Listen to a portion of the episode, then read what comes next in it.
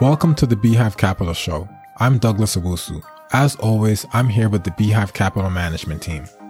On the Beehive Capital Show, we provide a medium for the startup ecosystem's most respected and trusted leaders to share their insight so entrepreneurs and investors can flourish, even during these trying times.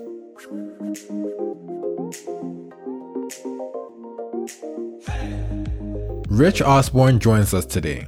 He is the president of the Strategic Investment Division of TELUS, a Canadian communications company.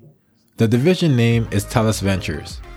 Prior to TELUS, Rich was general partner at Recap Health, investing in digital health opportunities.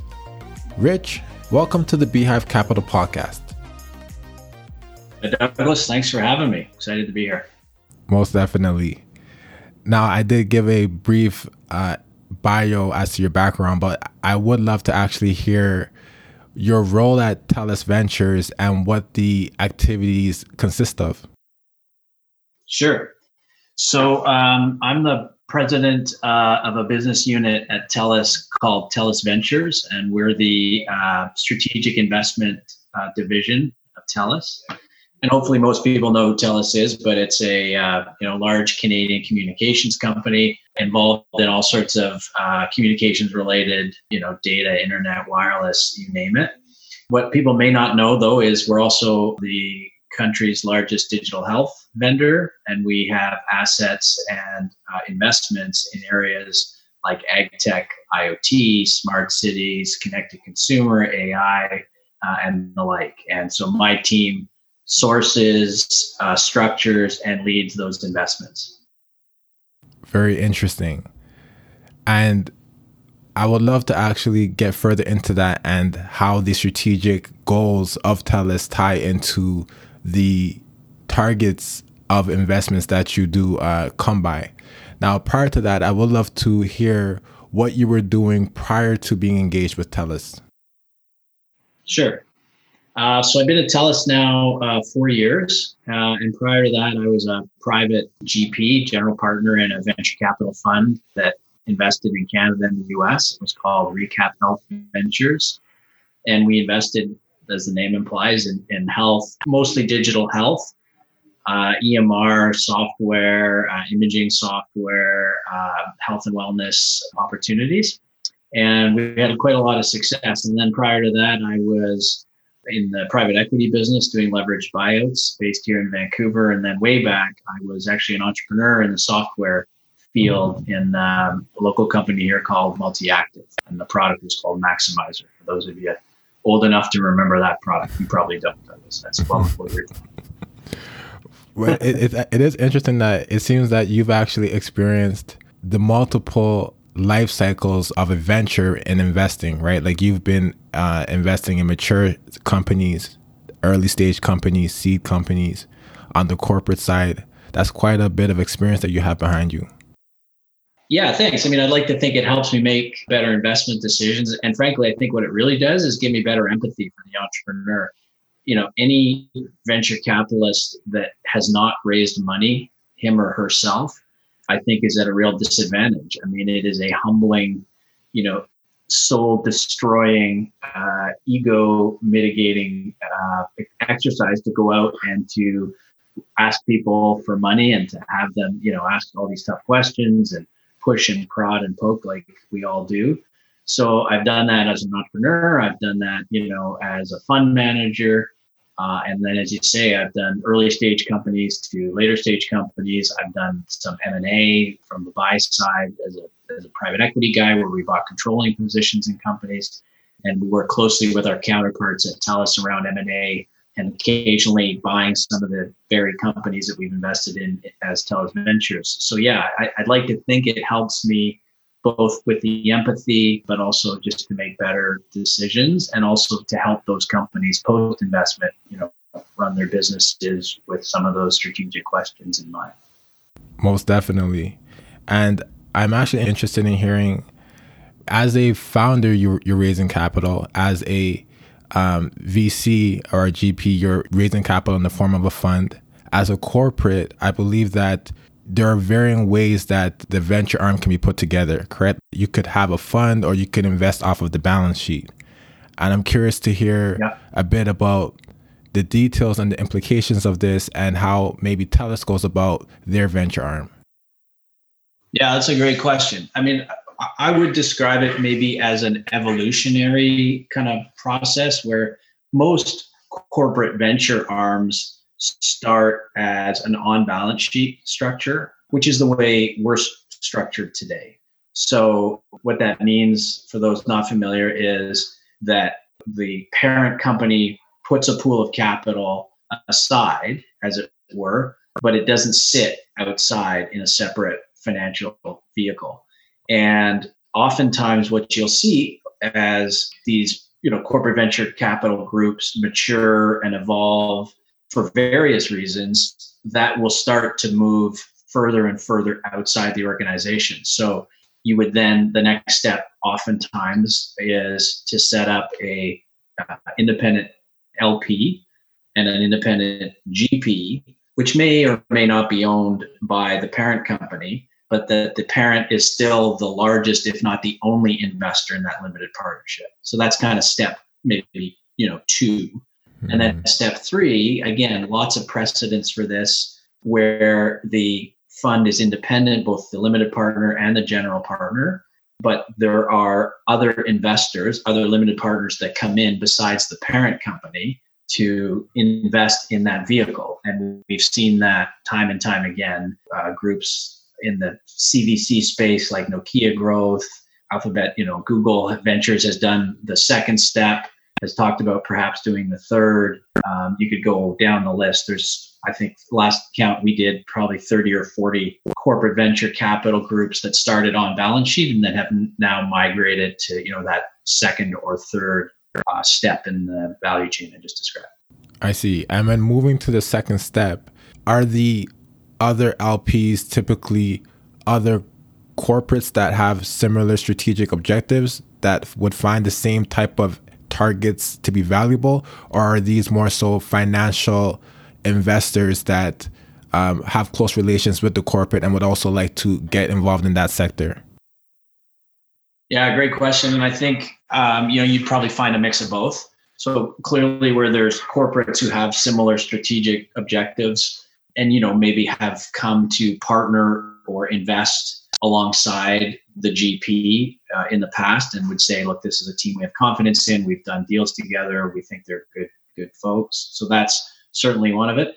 But also, I think what a lot of financial LPs are re- recognizing, so be they pension plans or banks or you know you name it, what they're realizing is that corporate venture capital groups actually bring a lot to the table, especially if they're thoughtful about the relationship on an ongoing basis with their parent. Because really, what, what does a startup need, right? It needs capital, it needs connections, it needs customers, and a good corporate investor can bring all three of those things. And it can bring them, you know, kind of in one simple, uh, hopefully, you know, easy package. And so as the world gets more uncertain and as there's, you know, all of the well documented challenges, be they COVID or economic, I think you're going to have much more of a recognition and much more of a flight of capital to proven GPs who have value creation capacity in very specific considered ways. And I think corporate venture capital groups have proven that mission, that sort of dual mission of you know making financial returns because that's ultimately a big part of how we're measured but also bringing strategic value to both the parent and the portfolio company and that that kind of dual language dual lens is critical so i, I actually think there's going to be a lot more uh, capital flowing into these kinds of you know ex corporate venture capital vehicles going forward. Now, I think that, or I would think that there's also this sort of maybe tension that could arise between a corporate uh, investor and a financial investor in the sense where um, maybe a corporate investor could want to see the venture or the target be acquired by them specifically, or they may want to pay a higher price for uh, the target to gain access to certain amounts of information. And for whatever reason, this can maybe not sit well with the um, goals of the financial investor. If this sort of scenario ever does arise, could you maybe elaborate on this to maybe clarify? Yeah, I mean, it happens a lot less often than you'd think. I mean, it's a good question, and it's one that we get all the time. And frankly, we get it whether we're inside or outside, you know, corporate venture capital, whether they're that first structure I talked about or the second or the third. So it's a question that always comes up like, what are the ultimate motivations of the CVC, the corporate venture capital group, uh, given they've got a parent who may want to, as you say, buy something for you know the best price possible. And the truth is that you know how I spend my day and how our team spends our time is, of course, we work with our business unit colleagues, and of course, we try and figure out what they need, and then we go out we find it, and then we try and do a deal with the target company. But the minute we make the investment, we are 100% focused on advocating for the best interests of that portfolio company because uh, you know again we are measured on the financial return generated by those investments and so it doesn't serve our purpose to try and do a side deal or a you know preferential deal for our parent company over the objections of the management team the other investors et cetera. so that's the first thing philosophically we're aligned with maximizing outcomes for the portfolio company. The second thing I'd say is, you know, there's other people in the company to keep us honest. I mean, the number of times that we are in a deal with no one else is zero. So there's always, and we try and invest with the top investors in the world. I mean, so, you know, we just did a deal with Khosla and Mark Benioff, and, you know, those guys aren't dummies. Uh, mm. They're going to be very motivated to get the best outcome for the company. They're not going to do a, a side deal with TELUS Corporate just because we're an investor. So it's a mix of us and then other people keeping us honest. And generally, good uh, entrepreneurs, you know, are able to dictate deal terms and prices and deal structures that prevent those kinds of things from happening. I see. So now, speaking actually further into this, into some specific scenarios, there's this concept that always comes up in terms of right of first refusal, right? And the implications of this going forward. So I'm curious to hear what your thoughts are on essentially what you prefer right of first refusal or maybe things such as a right of notice and how maybe TELUS goes about this. Yeah, so we've done probably uh, 80 deals at TELUS Ventures kind of since inception. Uh, and in my time of the last four years, I'm going to say, I don't know, 25. And, and so I, I can't, I guess, be absolutely certain we've never done one before my time, but certainly since I joined, we've never done a ROFR ever. Mm. So what we have done is uh, either a ROFO or a ROFI, you know, where you're basically ensconcing a right to be notified, or if the company decides that they want to sell, that you get to make an offer. Now, if I'm either the investment banker that's involved in a process or the entrepreneur in the company that we're backing when we present this term sheet for a ROFO, what I, always say to them is, guys, think about it from your perspective. It's actually value maximizing because you're able now to go to the market. There's nothing restricting you from going to the market and getting other bids but you've already got one. You've already got an offer if if if it's a ROFO, for example. So how is that detrimental? You're able to go to the market and say, hey, are you interested in this asset? Yes or no. By the way, we have an existing bid. It has no preferential avenue or rights or treatment or anything. It's just a bid to demonstrate there's interest. And you know whether you're selling a house or a company, uh, expressed interest already is generally speaking going to produce more interest and certainly more alacrity for people to respond. So we, we long story short, we, we haven't found it a problem. Um, and I could say we've never even asked for one. Actually, maybe that's not true. We asked for a ROFR once when we wrote a, a fairly good sized check and the company just said no. We said, okay, fine. Can't blame us for trying, but we went, we went back to the ROFO uh, concept. Amazing. Now, I find this to be uh, such an interesting concept, specifically in the case of corporate venture arms, because in the scenario of a, of a corporate venture arm, if that company or that target um, typically sees a potential bidder, it's likely that that bidder is actually a competitor to the corporate. And oftentimes, you'd want to, um, or just in general, I, I would say that uh, corporates oftentimes will have competitive M&As, right? Just to kind of avoid the competitor uh, gaining access to those synergies. So, in the life cycle of the investment, are there certain um, activities or uh, relationship styles that kind of mitigate the target or the invested company in wanting to actually be acquired by a company outside of the venture arm's parent company? You know, the things that we can do, say, as TELUS Ventures, to, you know, preclude or disincent another buyer from wanting to buy that company. Is that what you're asking? Essentially, or more so, what relationship styles or value adds, or in what scenarios oftentimes most deter not in an aggressive way but actually in a very uh, respectful and appreciative way where this venture arm has been there for me. And i would actually um, like to be acquired by this company versus another company for whatever mm-hmm. reason that that may be. Yeah that's a great question. Um, you know i can give you a tangible example. So we invested in um, let's say about two years ago in a company called uh, Right Health.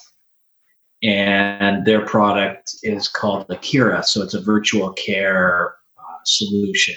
And it's sold primarily business to business. It's the top kind of B2B uh, virtual care solution in Canada. So we invested in the seed round. It was basically uh, two guys um, who I had known for years, who had been at MedCan, and I'd known one of them kind of back to his Goldman Sachs days.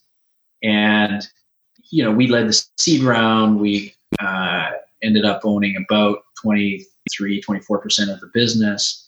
Anyway, flash forward kind of a year and a half, and we had helped them make an acquisition. We'd helped them build out a clinic. We'd helped them kind of with a bunch of strategy work I'm talking we, you know, primarily ventures, but also TELUS to some extent.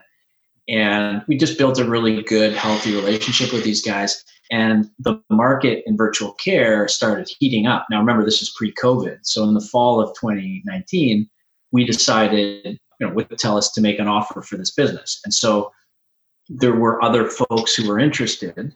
And one of the reasons they kind of went with us, they said, uh, is that they really liked the relationship with my team. And, you know, I was on their board and we had a good kind of chemistry. And so they came aboard and they now run big parts of TELUS Health. So I think the best way to, you know, to answer your question, the best way to succeed is just to deliver on what we tell the portfolio companies we're going to do, which is we're going to help them navigate TELUS number one. We're going to help them find other customers. We're going to help them on some strategic things like buying this asset that they ended up buying. You know, we're, we're going to be there to help advocate for their interests with other investors. I mean, just down the line, right? And and we did all those things. I'd like to think we have done a good job in most of the companies that we've invested in doing that. And so that relationship at the end of the day, I think helps a lot. And I think value maximization is important, but a lot of entrepreneurs will say, you know what, I want to know that my product, my service, my company, my employees go to a good home. Uh, and if they have a good feeling based on the interactions with mm. the ventures group, I think that helps a lot. Most definitely. I can definitely see that. Now, you you had mentioned that you were on the board, and um, with the board, there's actually some considerations that, again, I believe are more so specific with corporate than a financial investor in the sense where there could actually be a conflict of interest. So maybe sometimes um, the corporate is actually would prefer to not have a board seat or to be an observer. Could you elaborate more on this in terms of how the parent company sees uh, board seats in target companies? Yeah, look, I mean, the truth is there is a there's a hard and fast rule in terms of the fiduciary obligation that we fill when we're sitting on a board is to that company. So when I'm in the boardroom or reviewing board materials or talking to the CEO or VP sales or whomever, I am doing it with nothing but the best interests of that company at heart. And, and I know sometimes people say, well, come on, that, that can't be true. But but it is. and secondly, um, you have to do that and you have to kind of take off the fiduciary hat and put on the, the, the, the corporate hat depending on what the situation is. So from the moment we've invested, like I was saying earlier, we're nothing but a relentless advocate for the company. And the board seat is the mechanism to do that effectively. If what we want out of the company is just a commercial relationship or to drive their pricing down or, you know, whatever, uh, we're not going to invest. Like we're investing because we believe in that business and its commercial opportunity. And so the board seat really becomes the fulcrum for the application of the ventures methodology, not the corporate methodology. Um, and I would say in every board seat that we have, I could give you dozens of examples where we have gone to TELUS and advocated for something that is better for the company than necessarily for TELUS. Like we're we're almost the agitators internally uh, to push and prod and poke TELUS for the benefit of the portfolio company rather than the reverse. I see. And I could see actually this working very well for uh, innovation within the company as well, right? Steering the company in certain directions that maybe they hadn't had seen prior. And I think this also works uh, very well for in the long term having the actual acquisition. I, am curious to know uh, when you think about acquisition of these um, invested companies, I feel it's really important to have advocates on the inside. And I'm curious to know what the process is in terms of um, when you invest in a company, you may like to actually see what their performance is, uh, how well your customers are um, adapting to or are engaging with the product, and then possibly this can lead into advocates on the inside. And I believe every every corporate has their own approach to it. I would love to hear uh, how you think about this. Yeah, I mean, I think um, track record and traction breeds trust. Um, so, to the extent that there's a longer window of insights into what the company said they were going to do and what they actually did, uh, I think the more it generates, you know, a willingness to believe what they say they're going to do going forward. Now, that's true whether you're investing in the business, whether you're partnering with the business, whether you're using it as a customer. I mean, it's true holistically, right? So, what I would say is one of the benefits for companies of taking corporate venture capital, in my opinion, is that they then have that advocate who says, hey, listen, guys, you know, no startup hits it 10 out of 10 from the beginning. Every startup journey is, you know, peaks and valleys. But on the whole, these guys are good folks. They've done what they said they were going to do. You know, they've pivoted, made the tough decisions when they needed to. They've delivered a product. This is the customer insights outside of TELUS. Because by the way, you don't get that as just a vendor. You know, what does the other customer say? Well, they'll tell you, you know, a very, very brief level. They won't give you any nuance. And we're able to kind of give them more of that holistic view and say, you know, on the whole, company and product performance aside, this is a group that we would be lucky to work more closely with. And again, that goes a long way when you're talking about M&A or other things. And now I, I would actually see as a uh, a company as large as TELUS, the amount of connections and introductions that can come from this type of relationship is is massive. And so as a venture that has a similar customer base or strategic goal as TELUS, uh, I would see them as being working with TELUS as a, a very um, high goal of theirs. Now, I'm curious to hear how would you suggest a venture build a relationship to gain interest in an investment from a venture arm of a corporate? And at what stage in their development would they start thinking about this? Yeah, it's a great question, and we get it a lot. You know, basically the question is should we start with a business relationship or should we start with a ventures relationship? You know, if ultimately our goal is both. Um, and I don't know that I have a perfect answer. I, I think it really depends, and hopefully both roads, you know, are synergistic. So we're certainly able to, because of our jobs and what we do every day, our bandwidth is just bigger to spend time with you know startup and growth stage companies than our peers in the business unit. Oftentimes you know they're focused on horizon one if you use that kind of framework right? They've got quarterly targets you know they've got cost pressures certainly in this environment it's no secret everybody's you know really battening down the hatches. So our ability to intake evaluate you know reconcile what the company does with what TELUS priorities are I would say we're probably better positioned. So, all other things being equal, I would say start with ventures and our recommendations as to which vendors the business unit should pay attention to. You know, I think we've built a pretty good track record of pointing them to things that matter.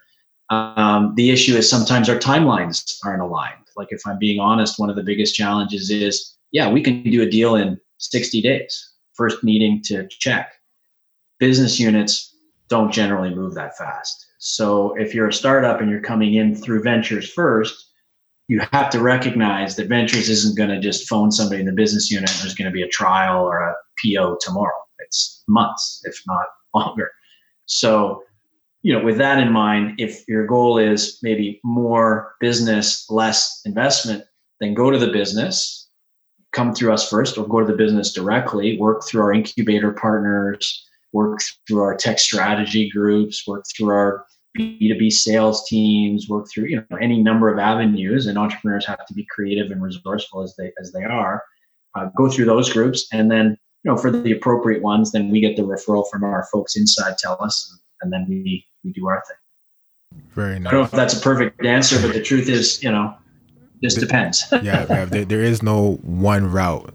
And that actually spills into the, uh, the next question being again there is no one route right? So adventure how prepared and again i know that there is no one route but how prepared should a venture be when making their first pitch to you? Because for example you could be a venture in a certain scenario where you don't have revenue yet but you've built the product to a point where you know that this product provides a specific benefit to the customer base, and that benefit has a direct, um, it connects directly with, let's say, the customer base of TELUS. So now you can actually approach from the position of, we think that this product can upsell your, your current customer base, right? Or you could be in another scenario where uh, you have revenues and you're using the revenues as the specific positioning as to why you should uh, gain attention from TELUS. And maybe the venture that doesn't yet have revenue would think that they're crazy for approaching TELUS when they don't yet have revenue, right? So my question is, at what point or in what scenarios should a, a, a leadership team feel comfortable that they can approach TELUS based on what their current scenario is? Yeah, that's a, that's another really good question. I mean, we have just this year really formalized a, a seed fund. So we historically tended to focus more on the Series A and B. So now we're looking to do more volume, you know, smaller check sizes, call it 250 to a million in seed stage deals. And in those deals, I would say, you know, it doesn't need to be a full featured, you know, customer uh, signed business. It can be much more formative, like what you're describing, and where the management team says, "Look, I think the natural customer base is aligned with with TELUS." So we're certainly more willing to look at those in, than we were, say, maybe in the past. What I would say though is the team, because the product isn't quite there, the team you know, hopefully is really, really top tier. So proven, been there, done that, you know, credibility, has delivered product to market, has had some some ideally some financial venture backed experience. So that's kind of where the emphasis then goes. Uh, for the more mature companies, um, you know what I usually say is show us one customer that is, if not our size, at least uh, you know robust and significant enough that we can get a sense as to your ability to sell to larger organizations, uh, which tells me two things. One, the product stability is there, and two, the management team has the sophistication and the kind of orientation to figure out more of these, you know, ground games that you need to sell to large enterprises. Very interesting. I think that's actually a great note for uh, leadership teams to have in context. Now, given the entire economic landscape at this point in time, going forward is really situational, right? In the terms of uh, financial investors, if you were in a situation where you you had not yet really made many investments, you you, you had a lot of dry powder, right? In some some scenarios, you were in a difficult situation where now you kind of slowed down your investments.